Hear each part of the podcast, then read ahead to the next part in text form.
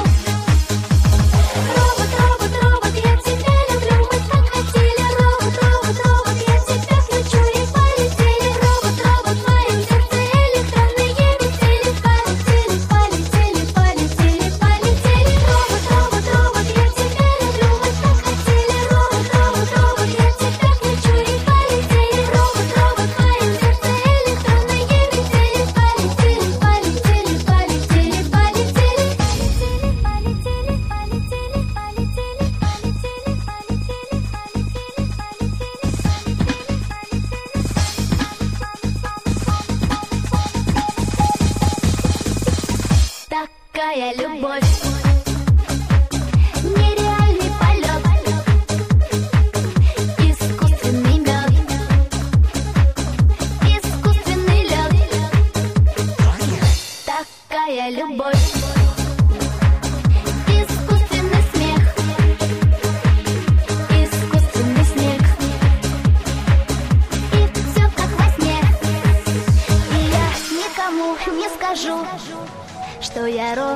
Робота люблю.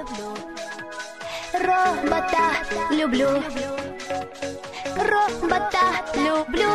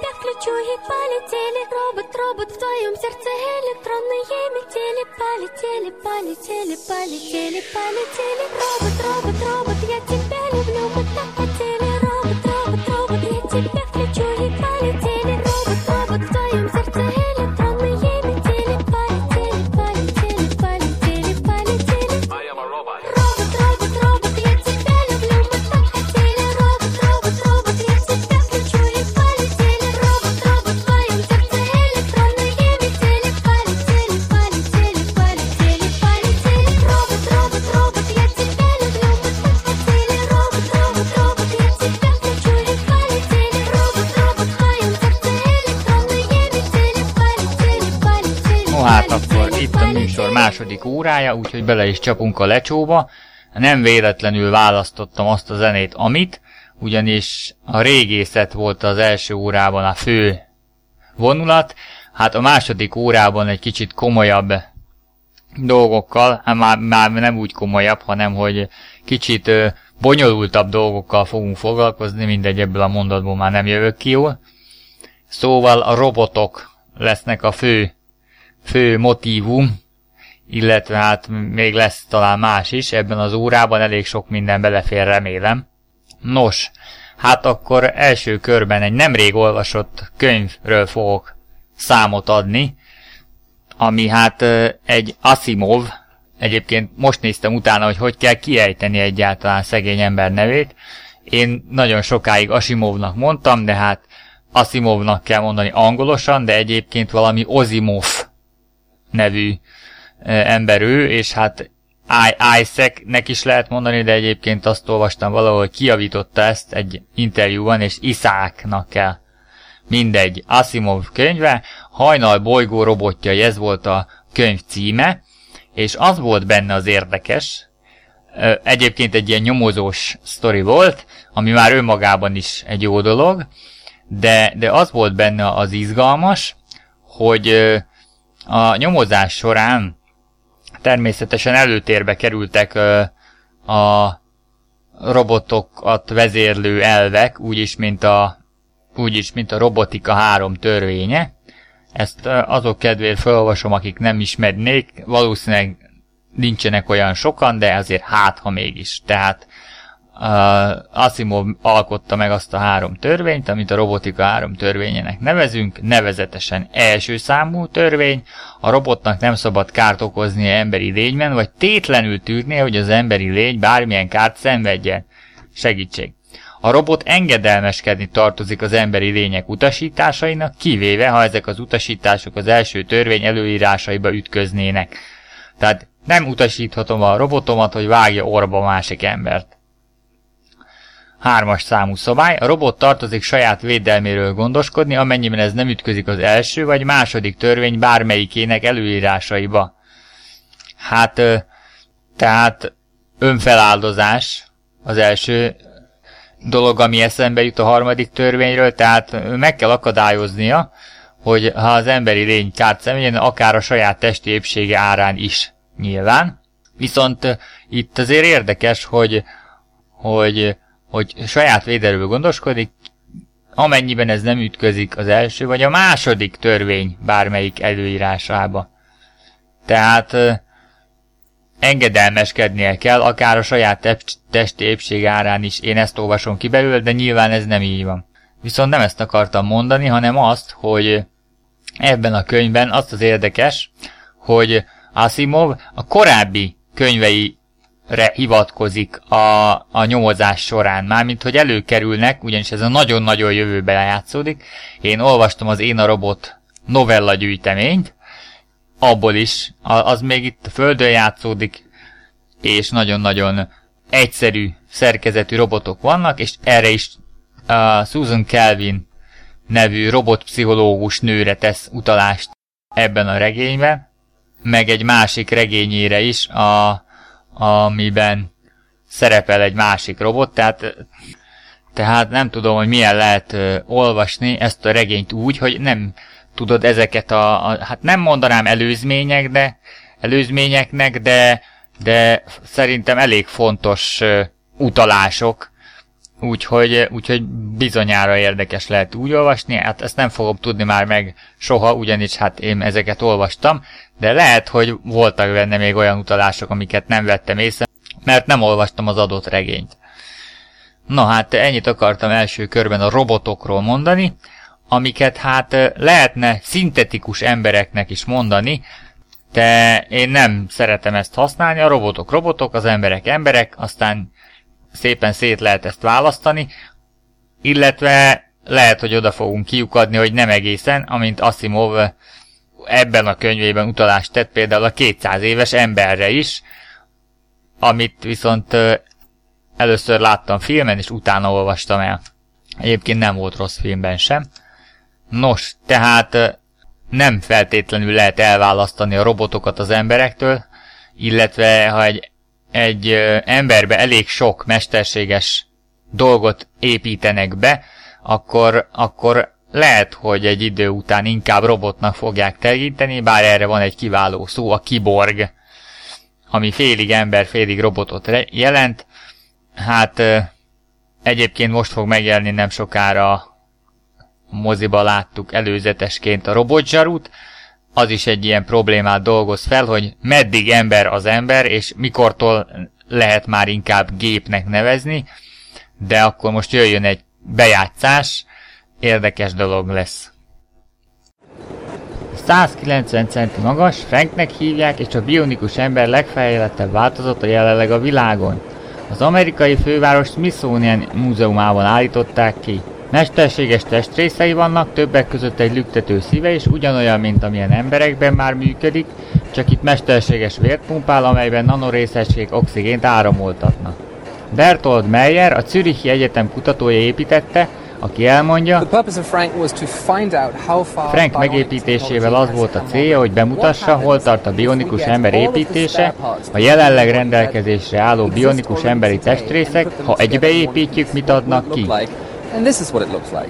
We have a first prototype of an artificial lung here. Beépítették az első mesterséges tüdő és vese prototípusát. A first prototype of an implantable artificial kidney. It's still very far away from a real human. Az igazi embertől azért még nagyon távol áll a bionikus ember, annak ellenére, hogy jelentős fejlődés történt ezen a területen. Frank révén látható, milyen hiányosságai vannak még a bionikus embernek, így többek között nincs még mesterséges helyettesítő az agy számára, mert a legfejlettebb szoftver is elég kezdetleges, korlátozott beszélgetések bonyolíthatók csak levele.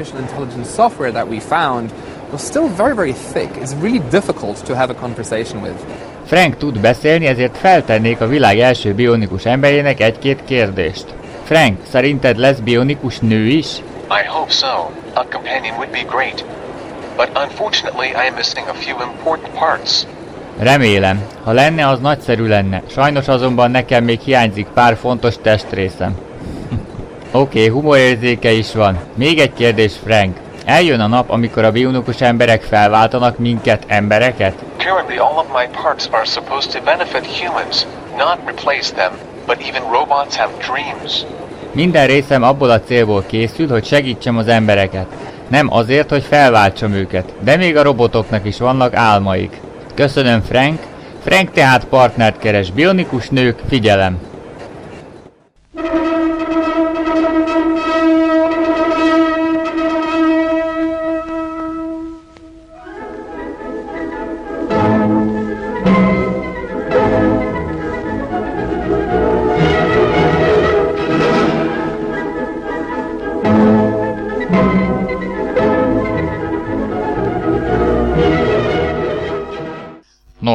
Szignál az azt fogja jelzni, közeljövőben remélem többször is hallani fogjátok, hogy ez bizony egy híradó részlet volt, illetve egy hír volt, méghozzá egy valós hír, és erre fogok reagálni méghozzá egy olyan dologgal, ami filmhíradó szignálból következik, tehát hogy ez egy hír volt, híradó, és film, ami filmet fog jelenteni, azaz most fogok ajánlani egy filmet ezzel a hírrel kapcsolatban, méghozzá a Repo Man című filmet, magyarul a Végrehajtók címet viselte ez a film, szóval annyiban kapcsolódik ide, hogy a mesterséges szervekről szól a film.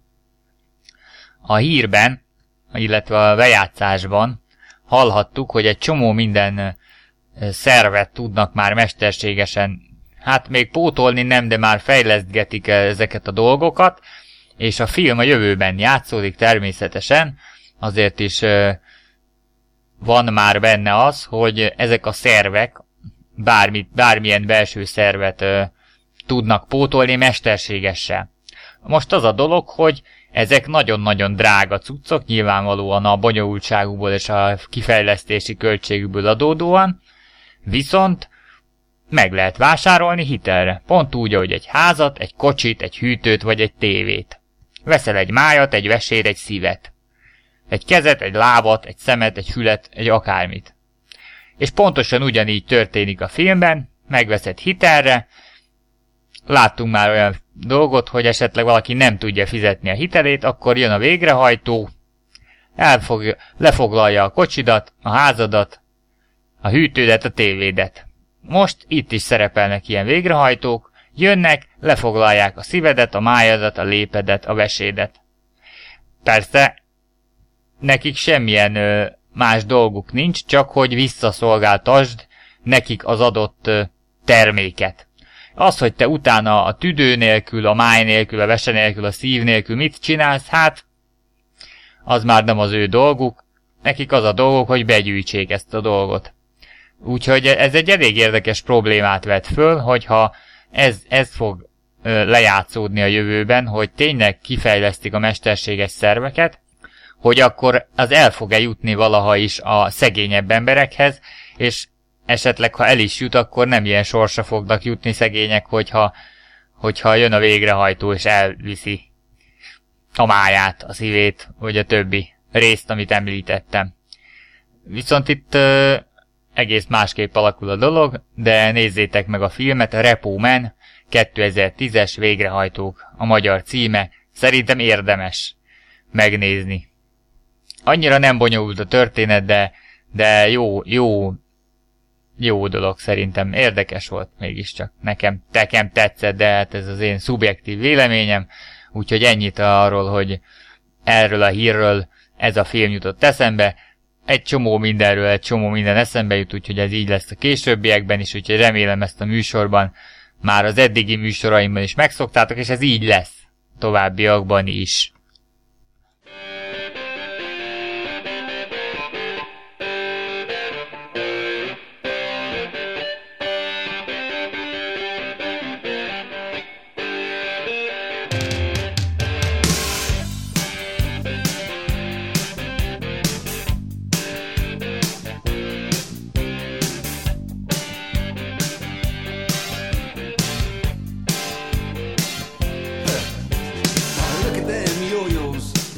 way you do it. You play the guitar on the MTV. That ain't working, that's the way you do it. Money for nothing and your chicks for free. Now that ain't working, that's the way you do it. Let me tell you.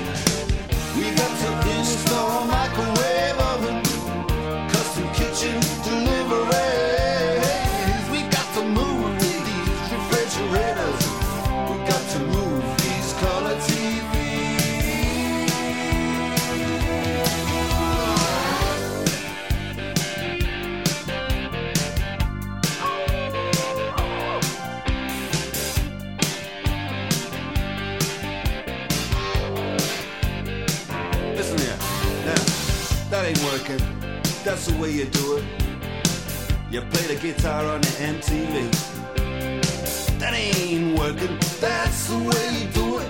Money for nothing and your chicks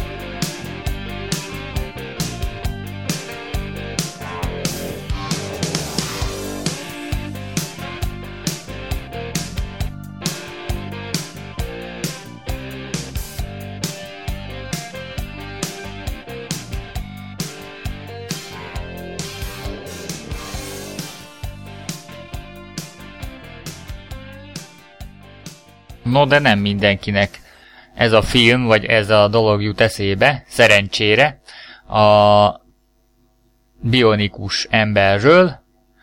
Hallgassunk meg egy egészen más irányvonalat, néhány percben Zsolt fog hozzátok szólni. Na hát ez a bionikus ember dologhoz nekem van egy gondolatom, amennyit én erről tudok, hát azért ennek már egy bizonyos része itt van a kezemben, már úgy értve, hogy a telefonomban, mert a, van ez a Siri nevű, vagy Siri, vagy nem tudom, hogy kell kimondani, biztos van ennek egy normális kimondása, de így írják, hogy Siri, ez egy nő.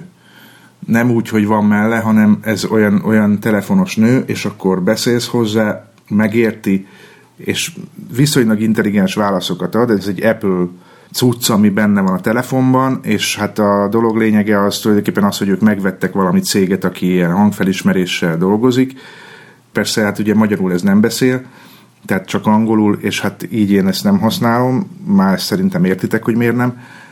Ehhez kapcsolódik, mint témához, a Big Bang Theory, amiben van egy szereplő, a Rajesh, a Kotrapali, vagy nem tudom, hogy kell mondani szegénynek a nevét, mert indiai, de amerikai, de közben magyar is, magyarul is néztem, és ő szerelmes lesz ebbe a siribe, tulajdonképpen hát őnek ilyen csajozási problémái vannak, és a csajozási problémáit azt a sirivel oldja meg, ami eléggé vicces. Úgyhogy így most akkor körbeértünk, hát ezt tudta most a hegyi pedellus hozzátenni a műsorhoz. Nekem erről a síris vagy szíris dologról kicsit utána kellett néznem, hogy ez mit tud, vagy mit csinál. Hát ez hangvezérlés nagyjából, és hogy ez ugye egy Apple, Apple-ös cucc, de utána néztem, és hát a Google is fejlesztett egy Google Now nevű ilyen hangfelismerő cuccot, ugyanez tudja általában, ahogy néztem, nem sok különbség van, hát más platform ennyit, tehát a, a másik dolog, ami eszembe jutott, az a Star Trek. Én nagy Star Trek rajongó is vagyok, és hát ott általában azt szokott lenni, hogy fennhangon utasítják a komputert, hogy ezt és azt csinálja, meg ilyesmik. Tehát, hogy ez a hangvezérlés az már ott nagyon durván játszik, és mindig, mindig eljátszok a gondolata, hogy a, a, hogyha nagyon-nagyon-nagyon-nagyon-nagyon sok pénzem lesz, akkor ezt meg lehetne elvalósítani. De meg lehetne csinálni kevesebb pénzből is, mert lehet, hogy hogyha lenne magyar fejlesztésű ilyen hangfelismerő cucc, akkor el lehetne játszani a gondolattal, hogy, hogy lenne itthon egy szerver számítógép, bemikrofonozni a lakást, mint az állat, rákötni erre a, a szerverre az összes olyan cuccot, amit lehetne vezérelni. Világítás, fűtés, légkondi, tévé, rádió, telefon, wifi, internet, számítógép, mit lehet még, mosógép, sütő, mikrohűtő, mit tudom én, ajtózár, mondjuk mit, mit lehet még rákötni. Riasztó, ez az. Riasztó, az ablakredőny, mit tudom én, ezek jutottak így hirtelen eszembe, ezt mind rácsatlakoztatni, ezt már ma is meg lehet csinálni egyébként, sőt, ezt vezeték nélkül is meg lehet. Ja, a konnektorok persze egyértelmű, hogy a buta készülékeket is tudja, de a konnektor kibekapcsolásával e, megoldani. Hát az intelligens kávéfőzőről, meg a vízmelegítőről, meg az ilyenekről nem is beszélve. Szóval, hogy ezek, ezek e, már most is megoldhatóak wifi-sen, de még, még ha ezt föl turbóznánk egy ilyen hangvezérlős izével, hát az nagyon szuper lenne. Csak akkor már annyira lusta lenne az ember, hogy, hogy 300 kilóra hízna szerintem barom gyorsan, hogyha nem olyan a munkája. Ha meg olyan, hogy például irodába dolgozik, hazamegy, és ráadásul ott is az van, hogy nem is kell megmozdulnia semmit, hanem mindent lehet hangvezérelni, akkor aztán végképp, végképp ellustul az ember, úgyhogy, úgyhogy fizikai munkásoknak tudom ajánlani a hangvezérlést. Ez, ez a konklúzió erről, de akkor most jöjjön egy kis zene, mert már megint nagyon-nagyon sokat beszéltem.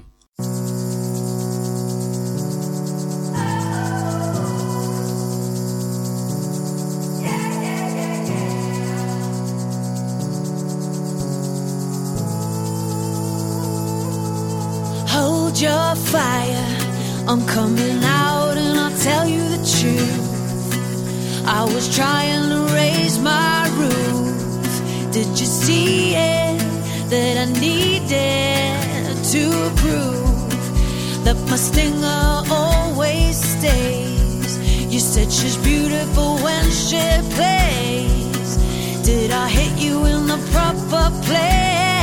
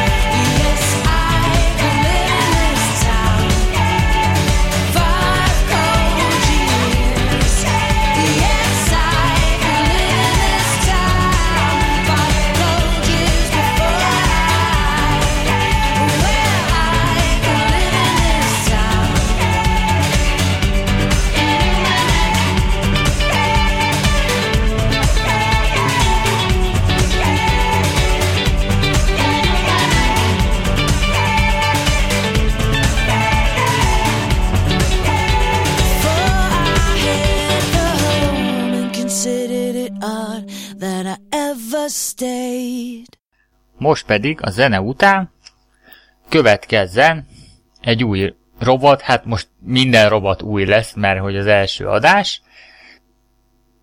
Ez a kérdezős rovat lesz.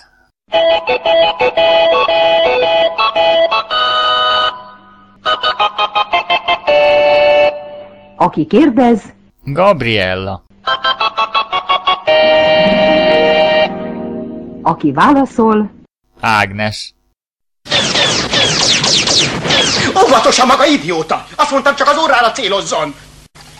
Elnézést, uram, majd igyekszem pontosabban célozni. Ez a fickó bantja, ki tette a lövészethez? Én, uram, az unokaöcsém. Kihez itt? Egy balfácán, uram. Azt én is látom. De mi a neve? A neve, uram, Balfasz. Balfasz őrnagy. És az unoka öccse? Az is egy balfasz, uram, és a Filip keresztnévre hallgat. Hány balfasz van még az űrhajómon? Jelen, uram! Na, hát az én űrhajómon csak én vagyok, balfasz egyedül, mert hogy nézem megszállottan a Star Trek-et, és egyéb sci sorozatokat is, de, de legnagyobb kedvenc a Star Trek. Na szóval nézem és hallgatom, és nem értem. Vannak olyan szavak, kifejezések, amiket természetesen nem értek. Nem is biztos, hogy valódi fizikai kifejezések, mert, mert lehet, hogy csak kitaláció, lehet, hogy csak írói fantázia, de az is lehet, hogy van olyan. Na, úgy gondoltam, hogy járjunk ezeknek a dolgoknak utána. Nézzük meg, hogy azok a fizikai, kémiai, biológiai vagy egyéb kifejezések, amiket ezekben a filmekben, szifikben hallhatunk, azok megfelelnek-e a valóságnak, avagy csupán jó fantáziájú írók művei. No, hát amivel én most itt jönnék, az nem más, mint a Verteron részecskék, mert hogy ezt már többször is hallottam, és nagyon szeretném tudni, hogy van-e olyan, hogy Verteron részecske, van-e olyan, hogy Verteron sugárzás. 1974-ben Stephen Hawking rendkívüli felfedezést tett a fekete lyukat természetével kapcsolatban. Azt, hogy nem teljesen feketék. Ehelyett egy tömegüktől függő jellemző hőmérsékleten sugárzást bocsátanak ki.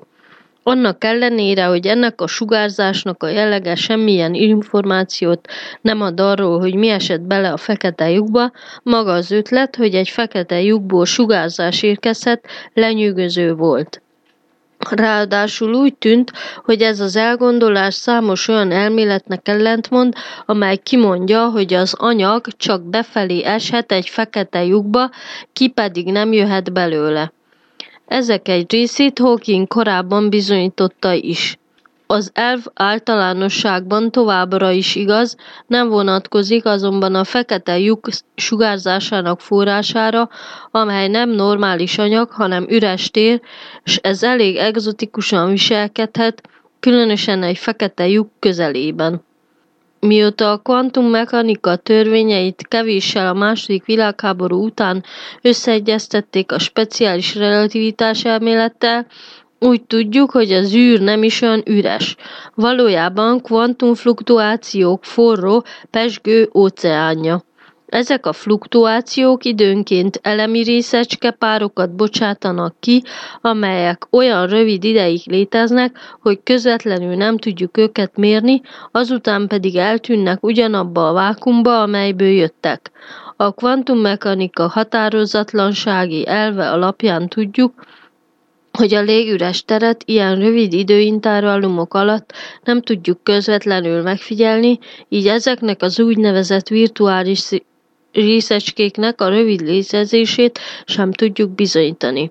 Annak ellenére viszont, hogy nem tudjuk őket közvetlenül mérni, jelenlétük olyan fizikai folyamatokat befolyásol, amelyeket igenis tudunk, mint például az atomok bizonyos energiaszintjei közötti frekvencia és energiavándorlást. A virtuális részecskék előre jósolt hatása ugyanúgy egyezik a megfigyelésekkel, mint bármely más ismert fizikai predikció esetében. Ezzel visszajutunk Hawking fekete lyukakra vonatkozó lenyűgöző eredményéhez. Normális körülmények között, amikor kvantumfluktuáció hatására virtuális részecskepár keletkezik, ez olyan gyorsan semmisül meg és tűnik el ismét a vákumban, hogy az energia megmaradás törvényének hatályon kívüli helyeződését, mivel a részecskepár a semmiből jön létre, nem figyelhetjük meg. Amennyiben azonban a részecske pár egy fekete lyuk környezetében lévő görbül térben jön létre, az egyik részecske beleeshet a lyukba, a másik pedig megszökhet, és így láthatóvá válhat. Ez azért történik, mert az a részecske, amely beleesik a fekete lyukba, a folyamat során elméletben több energiát veszített, mint amennyi a létrejöttéhez kellett. Ilyen formában negatív energiát visz a fekete lyukba, vagyis annak energiája csökken. Ez kielégíti az energia megmaradás törvényének egyensúlyi követelményét, és ellensúlyozza a megszökő részecske észlelt energiáját. Többek között így képzelhetjük el a módot, amely egy fekete lyuk sugárzást produkál, sőt, eközben a fekete lyuk saját energiája apránként csökken, és ennek megfelelően a tömege is csökkenni fog. Végül teljesen megsemmisülhet úgy, hogy csak a létezése során kibocsátott sugárzás marad utána.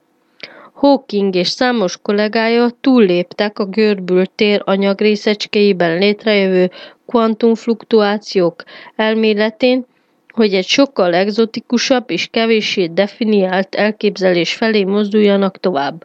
Amennyiben a kvantummechanika törvényei az anyagon és a sugárzáson túl a gravitációra is vonatkoznak, akkor kellően kis skálákon magában a téridőben is elő kell, hogy forduljanak kvantumfluktuációk. Sajnos azonban nem áll rendelkezésünkre olyan elmélet, amely segítségével megközelíthetjük az ilyen folyamatokat, ez azonban nem tartja vissza az elméleti kutatókat az esetlegesen bekövetkező jelenségek vizsgálatától. A kvantummechanikai folyamatokkal kapcsolatos egyik legértekesebb elgondolás alapján nem csak részecskék, hanem új, születő világegyetemek létrejötte is lehetségessé válhat. Ennek a lehetőségnek a kvantummechanikai definiálása legalábbis matematikailag nagyon hasonlít a féregjáratok leírására az általános relativitás elméleten belül. Az ilyen eukledészi féregjáratok alkotják azokat az időszakos hidakat, amelyekből az új univerzumok születnek. Az euklideszi féregjáratok, illetve a születő világegyetemek lehetősége kellően izgalmas volt ahhoz, hogy a Leszállás című új nemzeti epizódban Hawking, Einstein és Newton megemlítsék a kvantumfluktuációkat a közös pókerezés során. A Star Trek íróinak minden joguk megvolt ahhoz, hogy összezavarodjanak. Ezek a témák jelenleg eléggé talányosak. Amíg nem találjuk meg a megfelelő matematikai módszereket ahhoz, hogy kezelni tudjunk ilyen kvantumgravitációs folyamatokat, addig minden találgatással csak vaktában lövöldözünk. Számunkra azonban ezúttal minden értekességük ellenére nem a fekete lyukak eltűnése a leglényegesebb, nem is az új univerzumok születése, hanem az a felfedezés, hogy az üres térben keletkező kvantumfluktuációk erős gravitációs mező jelenlétében olyan tulajdonságokkal rendelkeznek, amelyek szükségesek egy féregjárat nyitva tartásához. A központi kérdés, amelyre még szintén nincs pontos válasz, az, hogy féregjárat közelében lévő kvantumfluktuációk viselkedhetnek-e kellően egzotikusan ahhoz, hogy nyitva tartsák azt. Egyébként ismét úgy találtam, hogy a Star Trek írói által használt nevezéktan meglepően precíz. A Bajori és Barzán féregjáratokról azt írják, hogy Verteron mező veszi körül őket.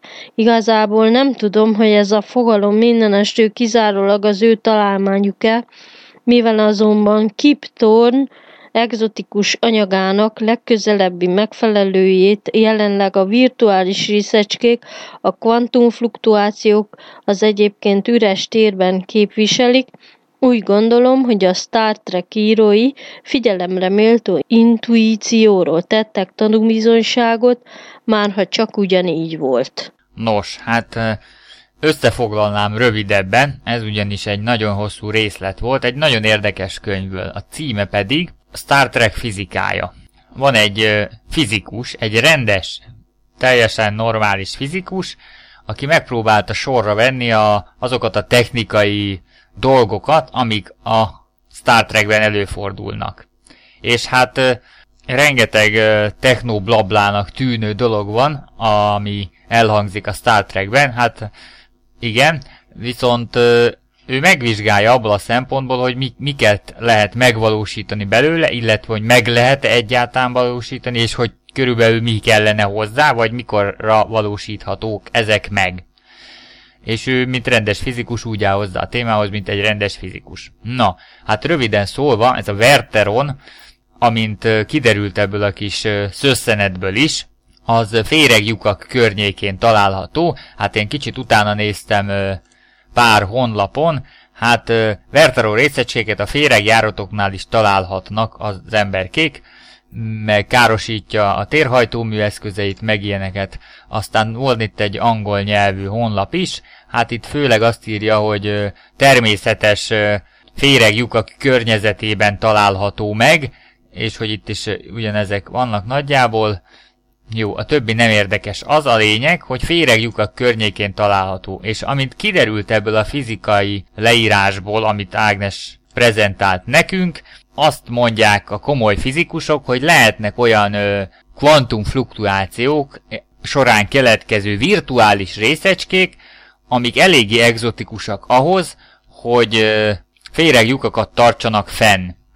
Na most, ha megfeleltetjük a Verteron részecskéket, illetve a Verteron mezőt ennek, akkor gyakorlatilag egy olyan dolgot kapunk, ami még nincs elnevezve, illetve még nem is nagyon tudták matematikailag sem bizonyítani, sem a valóságban ö, kimutatni, de a Star Trekben már el van nevezve, úgyhogy igazából ez egy nagyon jó megfeleltetés, tehát Gabri, a válasz az, hogy ö, valószínűleg vannak Verteron részecskék, illetve Verteron mező, a sugárzás nem is, és ez valószínűleg, hogy fenntarthat a valóságban is féreglyukakat, már amennyiben sikerül ezt valahogy majd egyszer csak kimutatnunk. Sőt, ha Verteron sugárzással vagy Verteron részegységet tudunk előállítani, állítólag a Star Trekben legalábbis ö, mesterséges féreglyukat lehet létrehozni. Remélem kimerítő volt a válasz.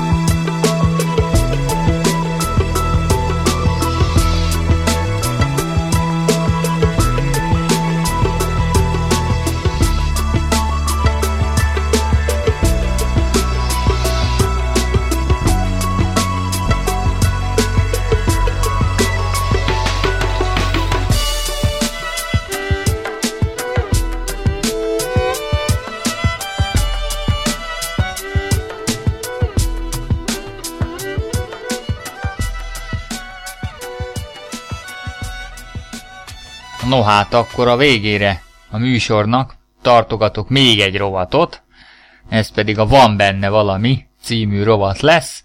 Hát ezt ilyen vitaindítónak szánom, tehát erre én nem fogok érdemben leállni, legalábbis nem ebben a műsorban, hanem lesz rá két hetetek, hogy erre válaszoljatok akár írásban, de én jobban szeretném, ha erre küldenétek blokkokat, hogy erről ti mit gondoltok, mi jut eszedbe róla, vagy, vagy bármilyen bármilyen reakciót várok erre, és lehetőleg ezt szóban. Tehát szépen elkülditek nekem hangfájba, és akkor a következő műsorban el fog ez hangzani, a Van benne valami című rovatban, és akkor akár azt is megcsinálhatjuk, hogy amiről ti beszéltek, utána arra reagál a következő, és akkor így egy folyamatosság fog keletkezni. Remélem, hogy érdekesnek találjátok majd ezt a, az indító blokkot. Szerintem elég érdekes ahhoz, hogy, hogy mindenki utána nézzen, vagy legalábbis elgondolkodjon rajta.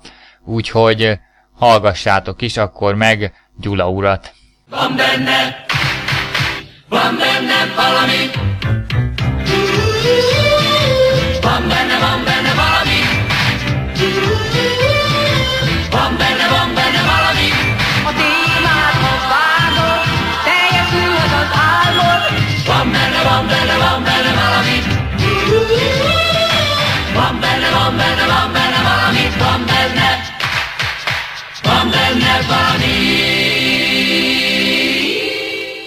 A rezgésekről. Az utóbbi időben sokat volt szó a vízről a rádióba, a reggeli műsorokban, amiket én hallgatni szoktam, bizonyos paksi atomerőmű bővítése kapcsán, és e téma véget, a fajszi vízlépcső szükségessége véget, vízlépcső is szükséges, és akkor vízügyi szakemberek beszéltek a vízről, sok minden témát érintettek, például a rezgés számokat, a rezgést is. Egy kísérletre utalt az egyik tudós, aki azt mondta, hogy ha laboratóriumi körülmények között a vizet különböző rezgéseknek tesszük ki, hát ingereknek, rezgési ingereknek, akkor annak a mikroszkópikus szerkezete, a jégnek a rás szerkezete megváltozik, és szisztematikusan változik meg, és megismételhetően. Pontosabban, hogyha különböző ingereket megismételten egymás után közlünk a vízzel, akkor az azonos ingerekre azonos elváltozást tapasztaltak. Tehát ez a tudományos része, tehát megismételhető, bizonyítható, bármikor bemutatható. Ugye ezt csinálták zenével, fénnyel, a zenével és a hangingerekkel kiválóan bemutatható volt. Most ebből, ebből jött a gondolat, hogy a víz szerkezete, illetve hát az információ vívő képessége, ami már egy elég bonyolult dolog, de mégiscsak így van, ez megváltozik. És akkor ebből következik az, hogy milyen töltésű ez az inger, milyen rezgést képvisel. Mondjuk egy halássikoly, a háború zaja, vagy, vagy éppenséggel más katasztrófa zaja, vagy éppenséggel a, a szelítség, a nyugalom, az optimális körülményeknek a rezgés száma. Ez a jelenlévő vízben megmutatkozik, és például a jég ezt megőrzi és regisztrálja. De víz az nem csak a Dunába van meg, meg ugye a Tiszába, meg a tengerekbe, hanem víz mindenhol van, például bennünk is. Jelentős százalékban víz van minden élőlényben, akiről mi azt gondoljuk, hogy élőlény, vagy amiről mi azt gondoljuk, hogy élőlény, persze, mert ez is egy érdekes témakör. De lényeg az, hogy magas víztartalmú szervezetek vagyunk, az biztos, és hát a levegő is jelentős részben sok párát tartalmaz. Tehát a víz ugye egyrészt az, ami folyik, másrészt, ami pára vagy gőz formájában van, harmadrészt viszont ugye a jég, és ezekre ez mind jellemző. Tehát a testünkből kiáramló hangok, azok azzal a töltettel, amit mi adunk neki, azok ugye töltve vannak, és azt közöljük a környezetünkkel, és képzeljük el, hogyha ez felerősödik sokszorosára, milliószorosára, mert sokan sóhajtanak, vagy sokan kiáltanak, vagy, vagy de, a, de a növények is, a növények is tudják ezt. Érdekes gondolat, talán sok mindenre magyarázatot is adhat, ha ez igaz. De biztos, hogy van benne valami. Mert a helyszíneket ugye meg lehet ismerni, különböző ilyen érzések vannak. Például a bizonyos helyről biztosan tudom, hogy ez számomra jó vagy nem jó.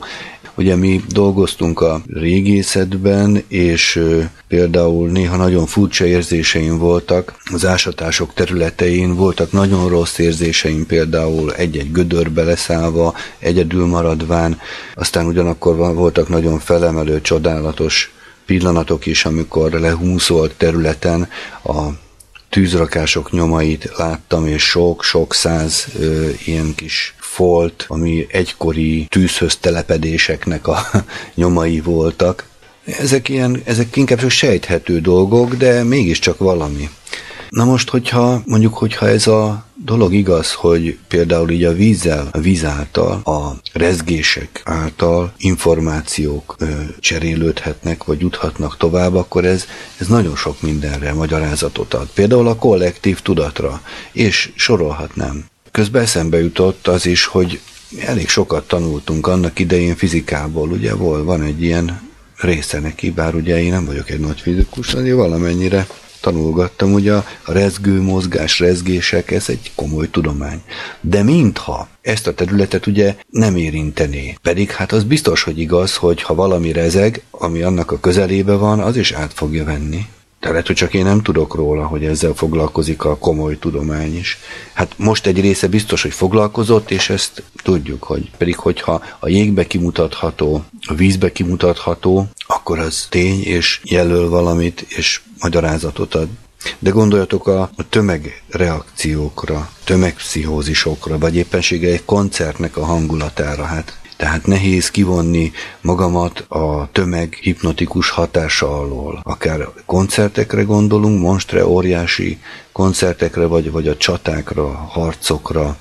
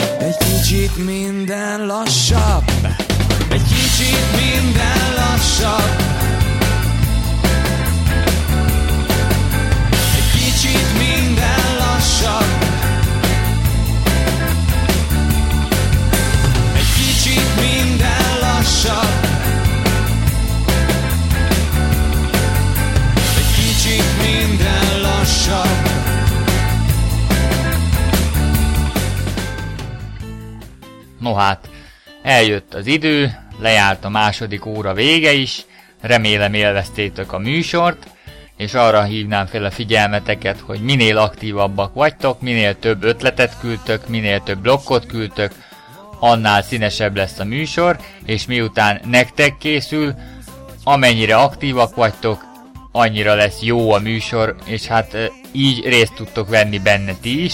Hát terveim között szerepel egy csomó új rovat még, egy csomó új rádiós műsorkészítő bevonása, és nem rádiós műsorkészítő bevonása is, úgyhogy remélem, hogy elsőnek talán nem volt annyira nyögvenyelős, mint amennyire én gondolom, de innen csak javulni fog, úgyhogy remélem, hogy ezt is élveztétek, és remélem élvezni fogjátok a többit is és ehelyt köszönném meg az összes közreműködőnek, akik részt vettek a műsor elkészítésében. Én pedig Bandi voltam, sziasztok! Minden lassabb, a zene